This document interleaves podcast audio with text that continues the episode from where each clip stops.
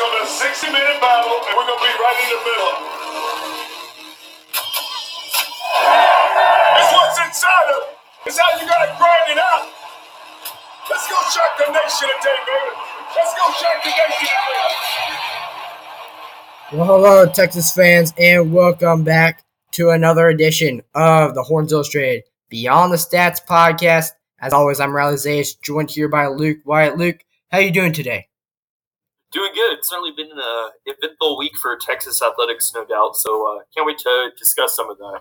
Yes, yes, it, it should be. And, and we're going to tackle this in a couple short segments. So make sure to uh, listen along. We'll be hosting different segments each day uh, on different topics regarding the Longhorns and current events on the forty acres.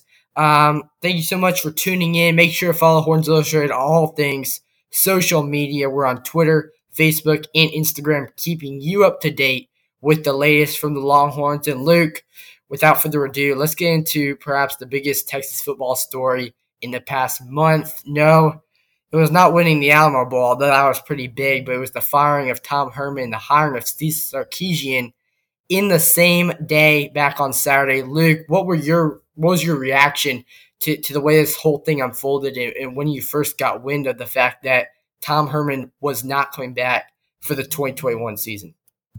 Well, much about, uh, much like what you said, uh, it, it started off uh, with me being really surprised just because I know athletic director, athletic director Chris Del Conte, he had already said that Herman would return for another year. So it's like, you know, we've had, there's been this speculation about it, but okay, Those, uh, you know, the rumors, the Urban Meyer rumors have been put to rest, and it's going to be Herman for uh, the future uh, year. But now um, they announced that Herman, he's being fired, and they're bringing in Alabama offensive coordinator Steve Sarkisian. Now, uh, like I said, I was surprised, but I do feel like Sarkisian was, you know, the best hire that Texas could go with. He recently won the Boyles Award for the nation's top assistant coach. And uh, he's got head coaching experience at both Washington and U S C. So I think he can bring a lot to the table when it comes to coaching Texas. Yeah, and, and Luke, I like how you brought up the fact that he does have coaching experience, uh, head coaching experience at, at U S C and Washington, two Power Five schools. Now, granted, um, you know, at U S C he, he was let go from there, but at the same time, he, he has that experience, and experience is so key. Uh, coming to a place like Texas, I mean, there's not many programs and fan bases like Texas's where football matters as much as it does. And, you know, your good might not be good enough, as we saw with Tom Herman. Was his record bad? No, but it wasn't good enough for Texas. They weren't competing for the Big Twelve championship on a yearly basis, and they just seem to have too many ups and downs, too many inconsistencies, especially this past year for the team that they had. Um, and, and so I think that was ultimately, you know, I heard it was the Iowa State game that kind of ended Herman's tenure at Texas. And even though they have phenomenal showing the Alamo Bowl, it just uh, wasn't enough to change the minds of, of the athletic director, Chris Del Conte, and, and the athletic department. Um, you know, the, one, one thing I want to bring up is the fact that Steve Sarkisian is going to have a new quarterback to work with in Josh Thompson. We saw a lot from him in the Alamo Bowl.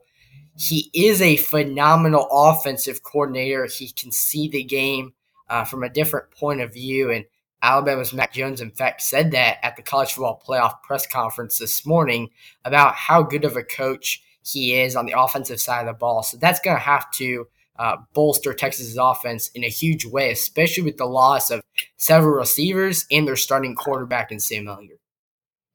No question about it. And I saw a graphic uh, the other day just saying, and uh, it was kind of detailing, you know, but uh, many great players that, you know, have grown under uh, Steve Sarkisian as a coach and uh, the things that they've gone on to do.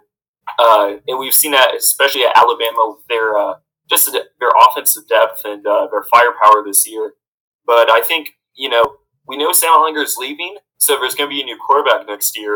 And I think with a, a quarterback whisperer, so-called, uh, like Steve Sarkisian, I think that's going to be that's going to be great for either, you know, Hudson Card or Casey Thompson, whoever ends up being the starter. Very, uh, they're going to have a great coach to, you know, grow and develop under. There's no question about it. I mean, uh, bringing him to the forty acres. Uh, should should be a, a kind of a new mindset, a new mentality a new attitude and, and a new point of view on the Texas program. So I'm sure uh, Steve Sarkisian excited to have another opportunity to head coach at the college level. Uh, he's learned under Nick Saban, one of the best, and he seems ready to, to take on the challenge here on the forty acres. Uh, Luke, you mentioned Sam Ehlinger. We'll tackle that in our next segment uh, shortly. But last thoughts on kind of the Texas offense heading into next season with the loss of guys like, you know, Brendan Eagles, Sam Unger, the big one.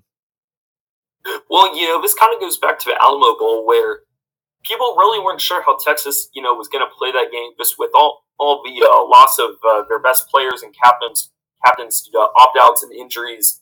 And eventually uh, one captain remaining, and Sam Unger went down uh, for the second half with a shoulder injury. And uh, my point being here is, you know, I think the Alamo Bowl really provided a glimpse of the, what the future is going to look like for Texas. Uh, obviously, a bunch of young guys starting in that game and playing when otherwise they probably wouldn't.